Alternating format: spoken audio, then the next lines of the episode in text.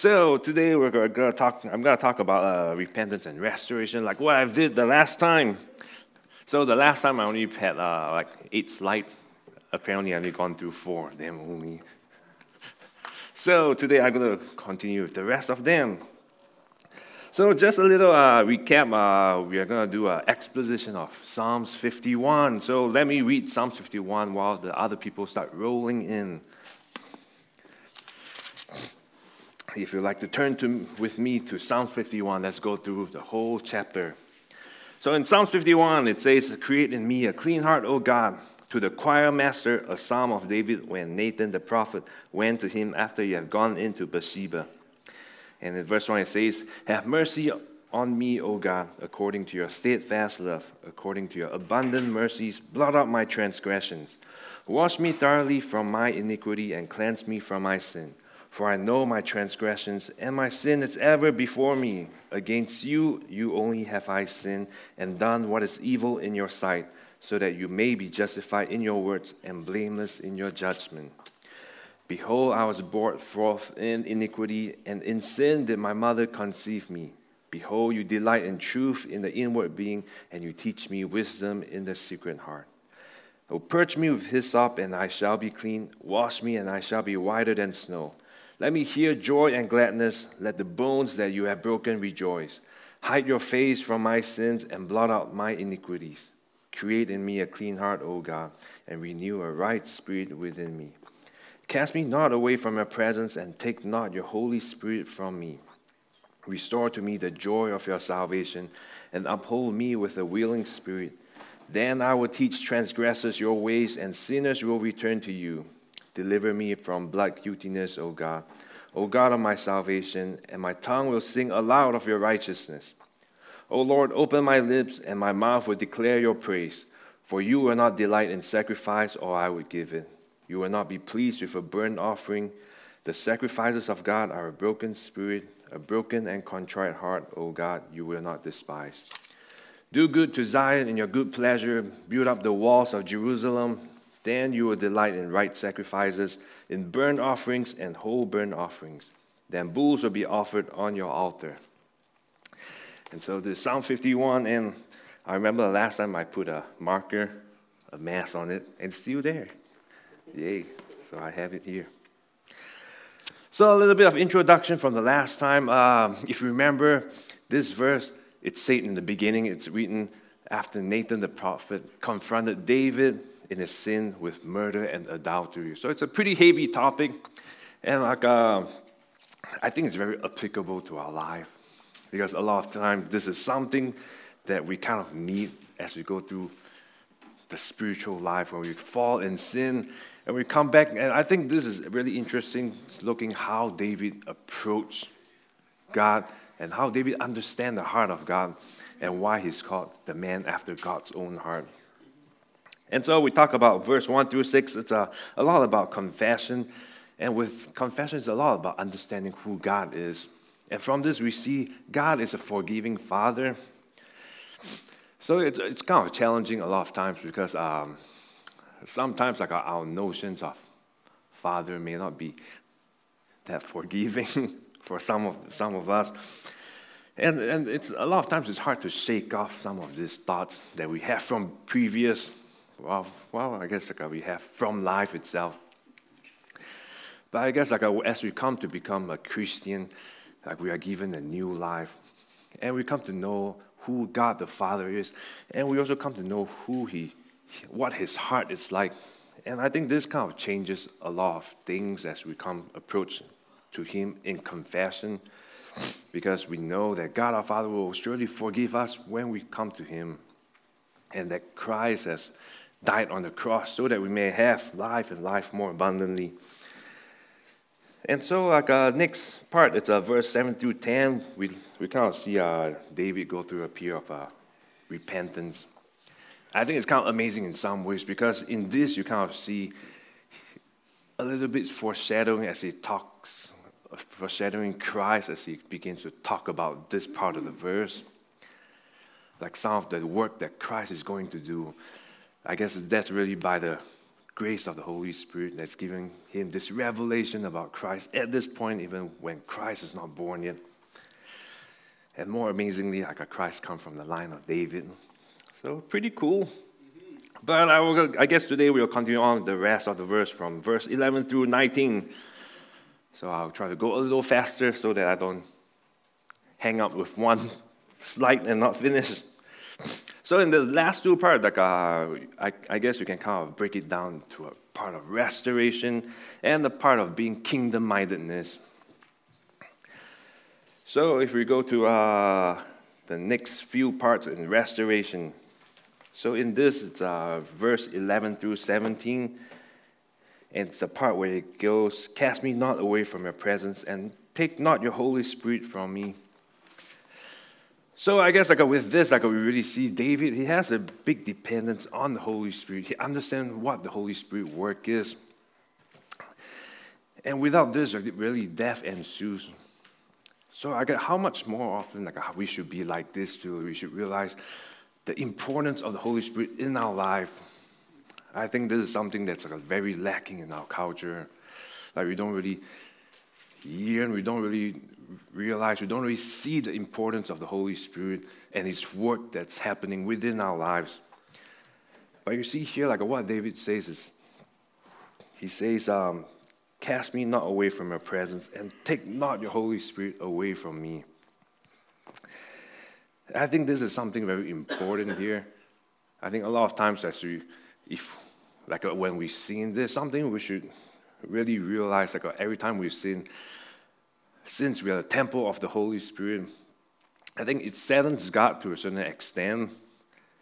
And this is what David's saying here: is like, cast me not away from your presence, because he knows how important that is. And says, take not your Holy Spirit away from me. Because he realized that the Holy Spirit is his sustenance in life. The Holy Spirit enables him to do the work of God, enables him to carry on his life. And I think it's also interesting that David, from young, it's uh, if you would say anything about his youth, it's really a worshiper. Like the Bible talks a lot uh, about in other Psalms where he lays down in pastures, where he plays his instruments, and when he worships God, and when he fights his battles.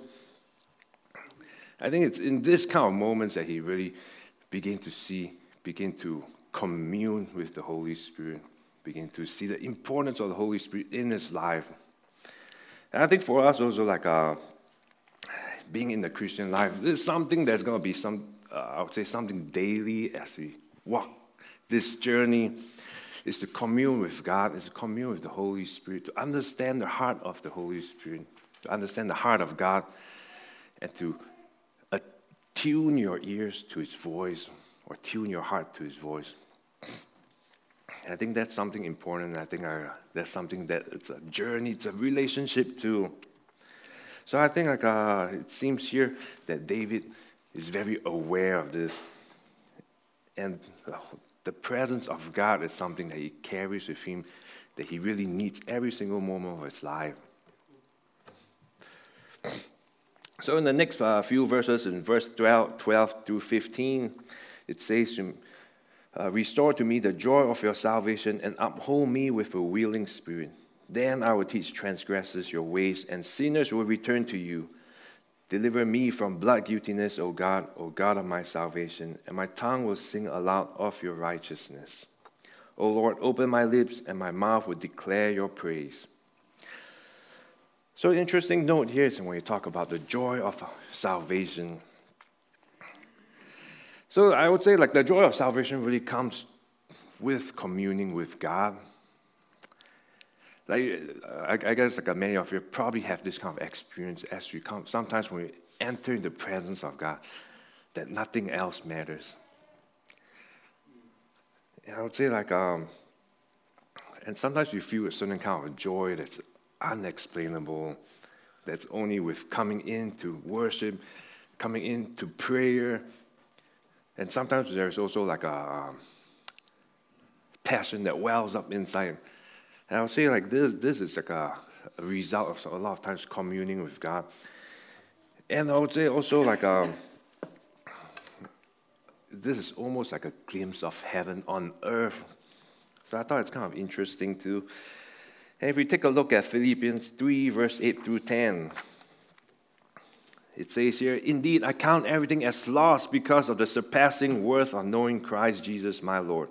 For his sake I have suffered the loss of all things and count them as rubbish, in order that I might gain Christ and be found in him, not having a righteousness of my own that comes from the law, but that which comes through faith in Christ, the righteousness from God that depends on faith, that I might know him and the power of his resurrection and may share his suffering, becoming like him in his death. And we see this in the New Testament too, in Paul's life too.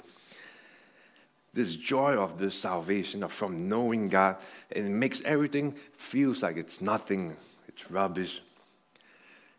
And I would say that that's the worth of uh, knowing Christ. God. It's, uh, I think there's also a verse that says um, that God has set eternity in our hearts. And I think it's a pretty interesting verse here because it's, uh, it's almost when God made us, it almost seems like He made us with a need for Him. It's almost like a jigsaw puzzle with one missing piece. I know a lot of times when we have one missing piece, oh, that's annoying. Where's that one missing piece there? I would say that's kind of in this way when God form us and shape us, there's this one missing piece that only can be filled by Him. I would say the challenge of this world is a lot of times like uh, we try to fill this missing piece with something else. Sometimes we try to find love somewhere else. We find, kind of find love through other relationship. We kind of find love through online. There's something new nowadays. We kind of find love and bonding through friends or something like this, or uh, making them like you more. But I would say this missing piece a lot of times can only be filled by God. And you can, you can, you can do however, how much you want by filling it with other kind of love, but you'll never be fulfilled. And you see, it's only really the love of Christ is able to fill this gap and begin to bridge, to link your whole self together so that you, you might feel complete. And I also, I also say that's almost like a glimpse of heaven again, also. So I'll talk about this a, a little later, but like not too long ago, I heard this uh, sermon that's on heaven. I thought it was really good, but let's come to it a bit later. We'll talk about assurance. When you have the joy of salvation, when you have the joy of salvation, it also brings assurance too. And we'll take a look at John 15, verse 9 through 13. It says, As the Father has loved me, so I have loved you. Abide in my love if you keep my commandments. You will abide in my love, just as I have kept my Father's commandments and abide in his love. These things I've spoken to you, that my joy may be in you, that your joy may be full. This is my commandment, that you love one another as I have loved you. Greater love has no other than this, than someone to lay down his life for his friends. And I say this is assurance that God has given to us that He indeed loved all of you guys here, every single one of you. And it's really because of this love that He has for us that compels us, that empowers us to do His work.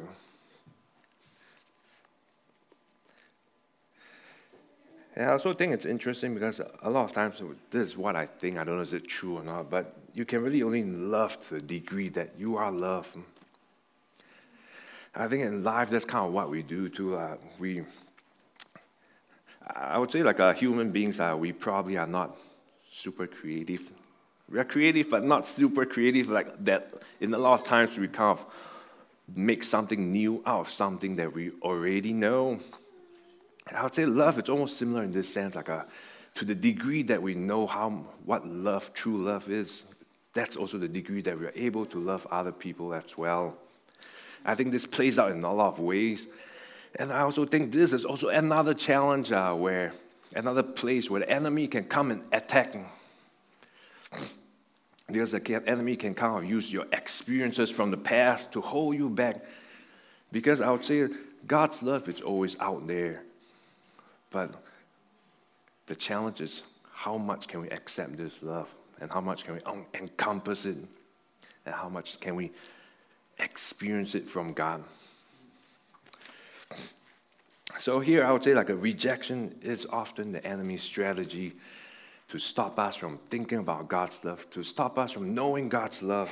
Let's take a look at Luke 10, verse 18 through 20. It says here, I'll arise and go to my father, and I'll say to him, Father, I've sinned against heaven and before you. I'm no longer worthy to be called your son. Treat me as one of your hired servants. And he arose and came to his father, but while he was still a long way off, his father saw him and felt compassion, and ran and embraced him and kissed him. And the son said to him, Father, I have sinned against heaven and before you. I'm no longer worthy to be called your son. But the father said to his servant, Bring quickly the best robe and put it on him, and put a ring on his hand and the shoes on his feet, and bring the fattened calf and kill it, and let us eat and celebrate. For this my son was dead and is alive again. He was lost and it's found. And they began to celebrate. That's right.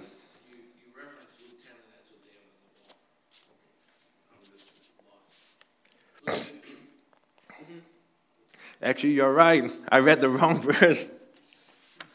It's actually Luke 10. No wonder I thought it was kind of strange there. So it's Luke 10. It says, uh, And then he said to me, I saw Satan fall like lightning from heaven. Behold, I've given you the authority to tread on serpents and scorpions and over all the power of the enemy, and nothing shall hurt you. Nevertheless, do not rejoice in this that the spirits are subject to you, but rejoice that your names are written in heaven. So when it comes to rejection, I would say like uh, the word of God that said he saw Satan fall like lightning, and behold, I've given you the authority to tread on serpents and scorpions and the power over the enemy. So I think this verse brings comfort because this verse tells us that we, as children of God, we have the authority to break the work of Satan.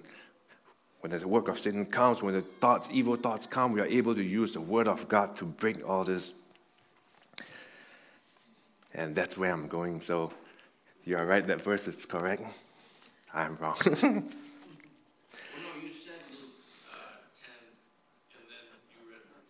Yeah, I, I read the wrong verse. oh, well, let's continue on. Uh, I also say with our joy of our salvation, it's also one part of it is also with heaven. And I'd say when we talk about heaven, we always talk about weddings in some ways. Because when it comes to the joy of salvation, the joy that we have on earth, I would say a lot of times it's, it's like courting in some ways in the sense that we know God and we kind of commune. I don't know how many of you have uh, experience with courting, probably quite a number of you guys. But you know, when you're courting, you always have the desire to see the person. You have the desire, oh, you'll be great when we are married finally. You always have this thought that, oh, when we live together, you'll be great. And I'll say the days on earth is kind of similar to, in some ways, that as we commune with God, like, oh, this, when God sense His presence, when experience His presence, we're, like, oh, this is great. Oh, God, how, how much more will it be in the very end when you come? And that's why I would say it's kind of uh, like wedding in some ways, that we kind of prepare, It's these days that we have on earth, it's a preparation, a time of preparation, that we begin to prepare as we know that this like a wedding feast is coming in the end. And as the wedding comes, there will be much joy and, and celebration. And this also compels us to uh, share the gospel with other people. A lot of times in weddings, like uh, you will send out your wedding invites to your friends and your families because you're excited. And I'll say very similar in, in some fashion too, like uh, when we have the joy of our salvation, like you're excited that you want to share the gospel to other people as well because of the surpassing worth of knowing Christ, as Paul said. And here's kind of where I come back to saying um, uh, recently I heard this uh, podcast about heaven that I thought was really cool. Because in this, uh, the preacher was saying, like, uh, heaven is a place where where you experience Christ like when you first enter heaven, you think it's, oh, it's great. But then I think the cool part that really struck me that you were saying was it's not the end because like it gets better every single day. And it gets better and better and better and better and better. And I'd say it's a little bit mind blowing because there's nothing that's on earth that can be compared to this. Everything on earth that we have experienced, till a certain point, it's like, ah, I'm kind of used to it. It's like some of you guys know, like I came from Buffalo. And in Buffalo, there's Niagara Falls there. And everybody say, oh, I want to go and see this Niagara Falls. It looks cool. But for me, it's like, eh. I, I pass by it like every single other, every, every other month. It's like, oh, it's just a waterfall. But I, I, think it's interesting. It's, or even like when we go to an amusement park, the first time you go to a place, we're like, oh, this is great, this is fun. Then when you go explore the park, you say, oh, this, this is even better. This is an even better roller coaster. But up to a point, certain point, it's like, ah, that's, that's as good as it's getting. But I would say, like, uh, in heaven, it's different in the sense that the first day you enter, it would be like, whoa, this is great. This is the best thing I ever had. Then the next day, whoa, this is even better. Then it kind of keeps going on, so on and so forth, and never ends. And that's kind of mind blowing. I, I, I sometimes wonder, like, oh, can my heart take it? it's like, wow, there's so much excitement every single day. And that's something to compel us to live our days on earth. And whenever there's hardships, like the, this, the thought of heaven should compel us to persist through hardships because we know that someday we are coming to this like a communion with God that's going to be better and better and better every single day. That whatever we are suffering today, it's going to be temporary, it's not going to be lasting. And of course, having the joy of our salvation also causes us to praise God and to give Him thanksgiving. And I think there's something important too because I, I would say a lot of times when we sin, it's difficult to praise God. Like in, instead, we often want to go the other direction. We want to dwell in our sadness. You know, say, oh God, like I sinned again. I'm worthless. Well, that is all good. That's, that's not bad. But I think David go a further step to say, oh God, I praise you for who you are. I praise you that you have forgiven me. I praise you that you are a kind father. Like David almost immediately realizes the attributes of God. He realizes God, his father, will forgive him. And God, his father, it's a tender hearted God, father.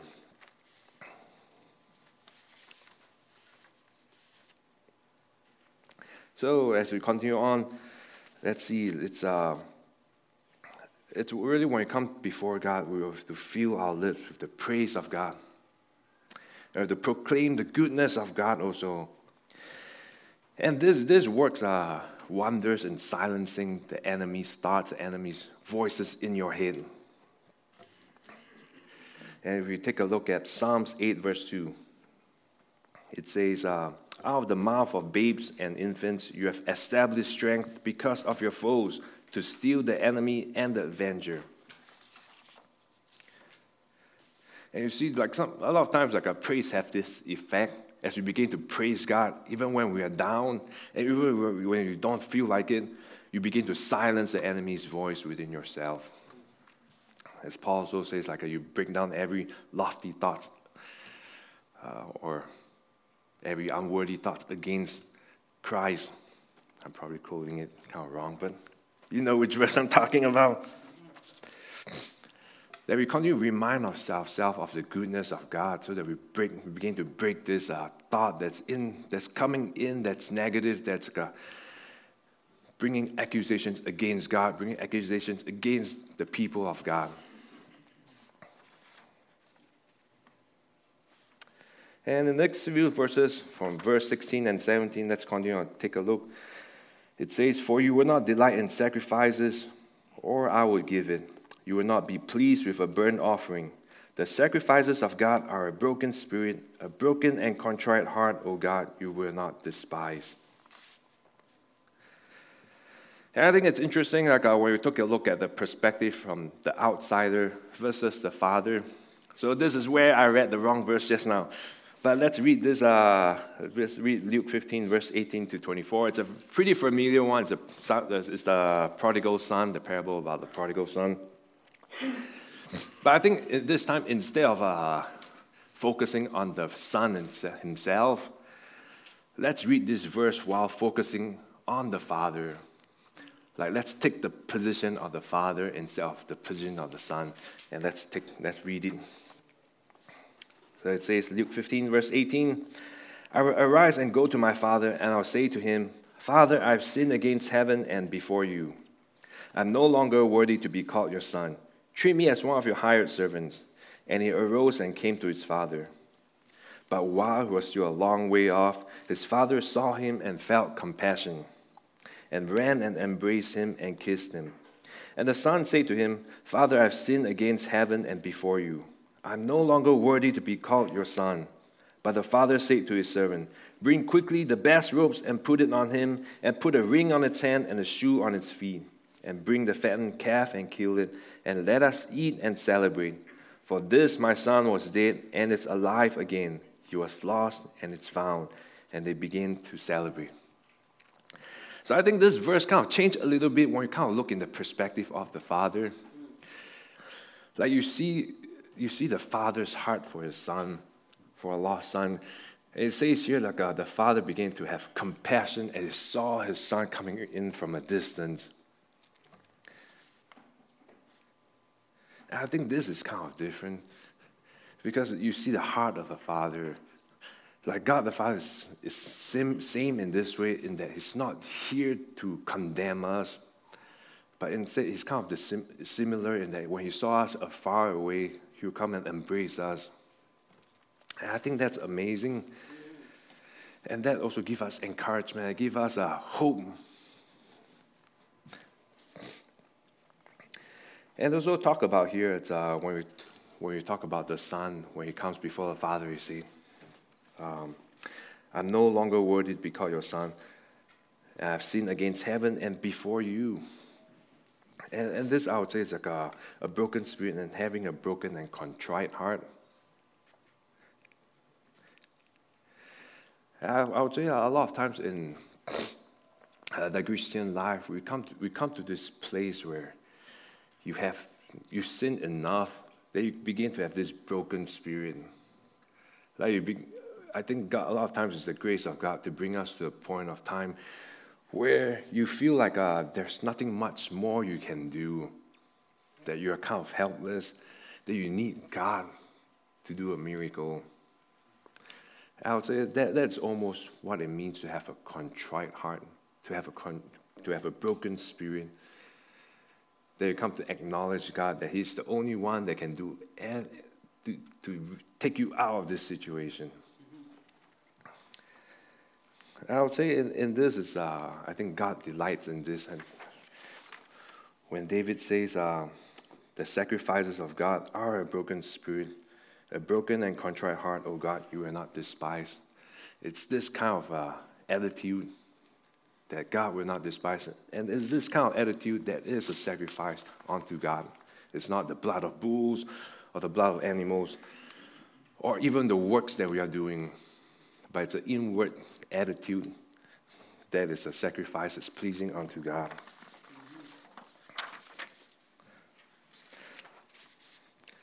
So let's continue on on the last two verse, verse 18 and 19. It says, Do good to Zion in your good pleasure, build up the walls of Jerusalem. Then you will delight in right sacrifices, in burnt offerings and whole burnt offerings. Then bulls will be offered on your altar. And we see David in this last part, he talks about the kingdom of God, the consummation of his kingdom. And he talks about Zion. And I would say in the Bible, Zion, a lot of times, it's an image for the kingdom of God. Let's take a look at Isaiah 61, verse 1 through 5. It's uh, one that you probably heard a lot. It says in Isaiah 61 The Spirit of the Lord is upon me, because the Lord has anointed me to bring good news to the poor. He has sent me to bind up the brokenhearted, to proclaim liberty to the captives, and the opening of the prison to those who are bound, to proclaim the year of the Lord's favor and the day of vengeance of our God, to comfort all who mourn, to grant to those who mourn in Zion, to give them a blessed, beautiful head dress instead of ashes, the oil of gladness instead of mourning, the garment of praise instead of a vain spirit, that they may be called oaks of righteousness, the planting of the Lord, that he may be glorified. They shall build up the ancient ruins. They shall raise up the former devastations. They shall repair the ruined cities, the devastations of many generations. Strangers shall stand and tend your flocks. Foreigners shall be your plowmen and your vine dressers. So here again, we see that a lot of times Zion is known as the kingdom of God in the Bible. And also, I think it's interesting when we talk about the right sacrifice here. And it's also interesting that they talk about bulls. So let's take a quick look at what bulls kind of signify in the Bible. Some verses that have bulls in them. So in Exodus 32, verse 4, it says, And he received the gold from their hand and fashioned it with a graving tool and made a golden calf. And they say, These are your gods, O Israel, who brought you up out of the land of Egypt. So in this verse, maybe you might refer to Bull as God, some, some kind of deity. But let's see other verses what it says. Uh, Numbers 23, verse 22. It says, God brings them out of Egypt, and it's for them like the horns of a wild ox. Let's also take a look at verse 24 and uh, chapter 24 and verse 8. It says, God brings him out of Egypt, and for him like the horns of the wild ox, again. He shall eat up the nations, his adversaries, and shall break their bones in pieces and pierce them through with his arrows. So I think, like through this verse, you can see that the bull kind of represents like strength, and I think a, a lot of times in um, in ancient times, like bull, like the bull, it's a pretty important animal because it does quite a lot of things. Like you can use it for food, you can use it to produce food. You can use it to like a, uh, it has strength so you can plow, so you don't have to work yourself super hard. You can use the bull. So to a certain extent, uh, uh, bull also represents strength. It also represents life. So I think it's kind of interesting. That might be why sometimes like a, God might refer to himself like a bull, that he's the sustenance of life, that he's also the strength But I think that another thing that uh, the bull brings out is also it's, it's one of the animals where you can tame. And a lot of times when we think about bull, we also think about a certain kind of servitude, like a heart of a servant.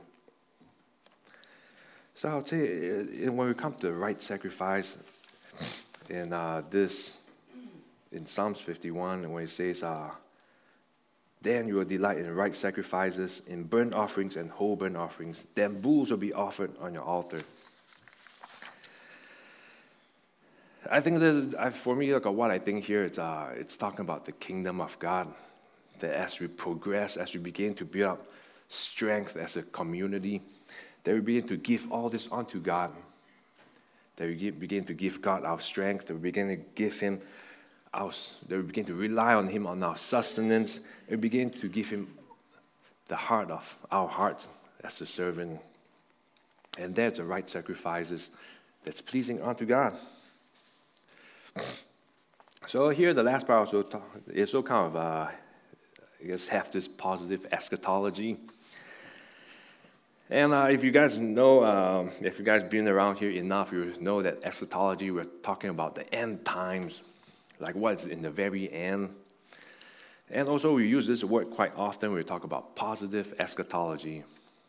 And when we talk about positive eschatology, what we're trying to say here is uh,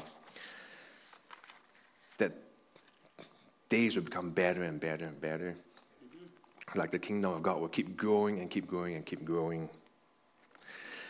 And I would say in Psalms uh, 60, Isaiah 61, this is kind of what we see when you talk about uh, buildings, the walls of Jerusalem, And similarly, here it talks about do good in Zion, your good pleasure, and build up the walls of Jerusalem. Like there's this continual hope that things will get better and better. The kingdom of God will continue growing and growing and growing. And I thought it's kind of interesting, like uh, that in David's uh, kind of this writing this confession before God, that he ends off with the kingdom of God. He says, "Oh God, your kingdom will continually grow, like continue to help your people and continue to bring about more goodness. I would say it's uh, vastly different from uh, my confession. I don't think I'll, I'll, go through a lot of times. I don't think that's the first thing that will come to my mind. It's probably the last thing that we can think about the kingdom of God when I'm suffering. So I guess like uh, bringing everything together I would say, like, uh, you see here David's heart in pursuing God. But it does not mean that you have to be perfect already. Instead, like uh, what you see here, I think it's interesting that David has just sinned not too long ago and just was just being confronted. So you know that obviously David is not a perfect person, but then God still calls him a man after his own heart. And through these verses, through this passage, you kind of see why. You kind of see David's understanding of God and his desire to build his kingdom. It's always in his forefront of his uh, mind. And he's always quick to confess, repent, and to seek restoration. And I would say uh, this whole thing, it's, it's always an active process. That it requires us, I think I I put an asterisk there. Because to a certain level, it's really all God. But a lot of times to us, in our perspective, it feels like uh, we have to do something too. And it's also true that we do have to do something. But it is God that's working behind the scenes to pull the strings together. And we also have to recognize that the cost is fully bear by Christ. And if we ever sin, any kind of sin that we have, it's against God and only God alone. It all comes back to Him. And so, in that regards, like a uh, if somebody do sin, if somebody be in the in, somebody's in a grievous sin, then to a certain extent, like who are we to judge their sins, right? Because he, when he sinned, it's really sinning against God, and it's against Him that he sins. But I would say also that God has given the keys to the church, the church, that the grace is dispensed to the church.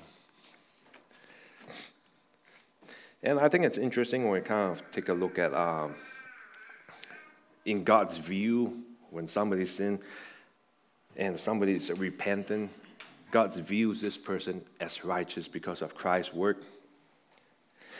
And as the victims themselves, the person who sinned, where we should always seek forgiveness and restoration.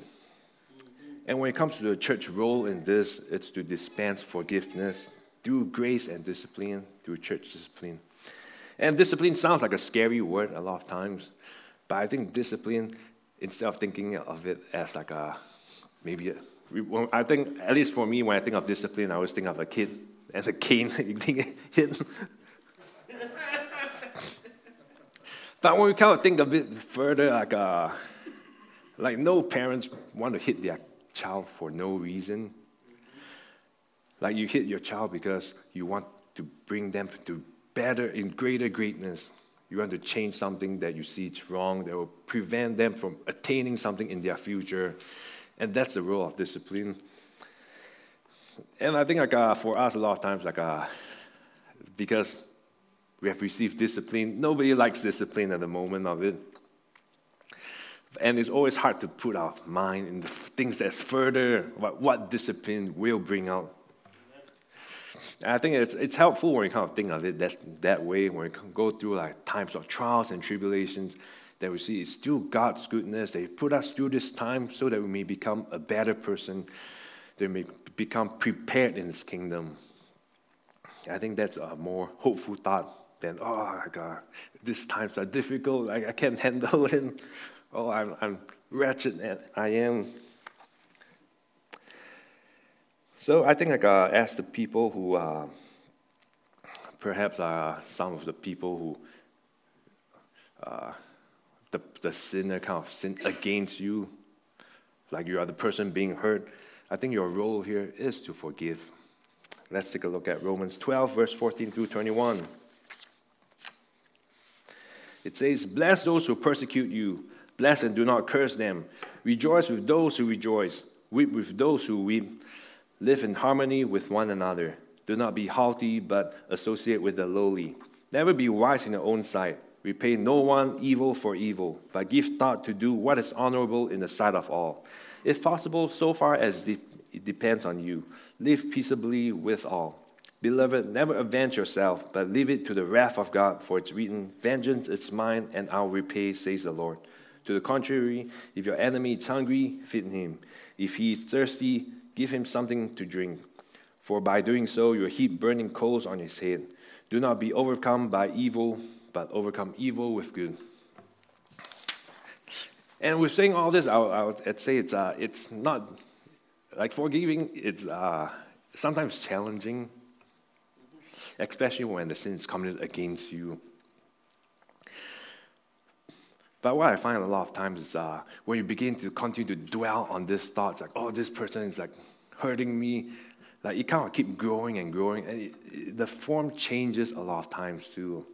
In the starting, you may be like, oh, I'm hurt because of this. Then later you kind of go deeper and deeper into it in that in the sense that it's it's strange but you almost enjoy it when you start thinking about all this stuff when you're thinking about how this person hurt you it goes into this cycle and keeps going and going and going and i've experienced that a lot of times in my life too that when you begin to dwell on these thoughts of how people is hurting you how you're being hurt and when you think about it then you can think about more paths. You think about what other ways you can get back at this person. It's kind of never ending. I would say, uh, in fact, a lot of times it consumes up a lot of your time thinking about all this stuff. And so I would say it's uh, to forgive. Sometimes it's not difficult, but it's our calling to forgive. And, and also, the Bible says that God has forgiven us also. But when we don't forgive others, then we also won't receive the, the forgiveness in some ways. So I think it's important. Uh, I guess when we talk about restoration, uh, let's take a look at the next slide. Uh, I think it's an interesting case study. It's a persecution of Christians. So uh, in the years of 249 ish and uh, 200 ish, there was this time in, under Emperors Decius and Diocletian where the Christians are heavily persecuted. And so uh, the, the historian uh, Eusebius, he wrote uh, like these governors, these uh, judges, in those times where they were judge, they're persecuting these Christians, they were, each county, like each, uh, you kind of call it county now, they're trying to outdo each other how much they can torture somebody. So it's kind of bad. And if you read his account, you'll see it's, uh, it's pretty gruesome. Like uh, they'll try different ways to torture somebody, and they'll, they'll come together and talk about it. Then they'll say, oh, maybe I've done this even more. Then you just keep going on and on and on. So it's a tough time for Christians during those period of time. And in those times, one, one important uh, church issue was when you talk about the lapse. Because when it comes to Emperor Decius and Diocletian, they are very heavy against Christ. And those who are for, for Christ.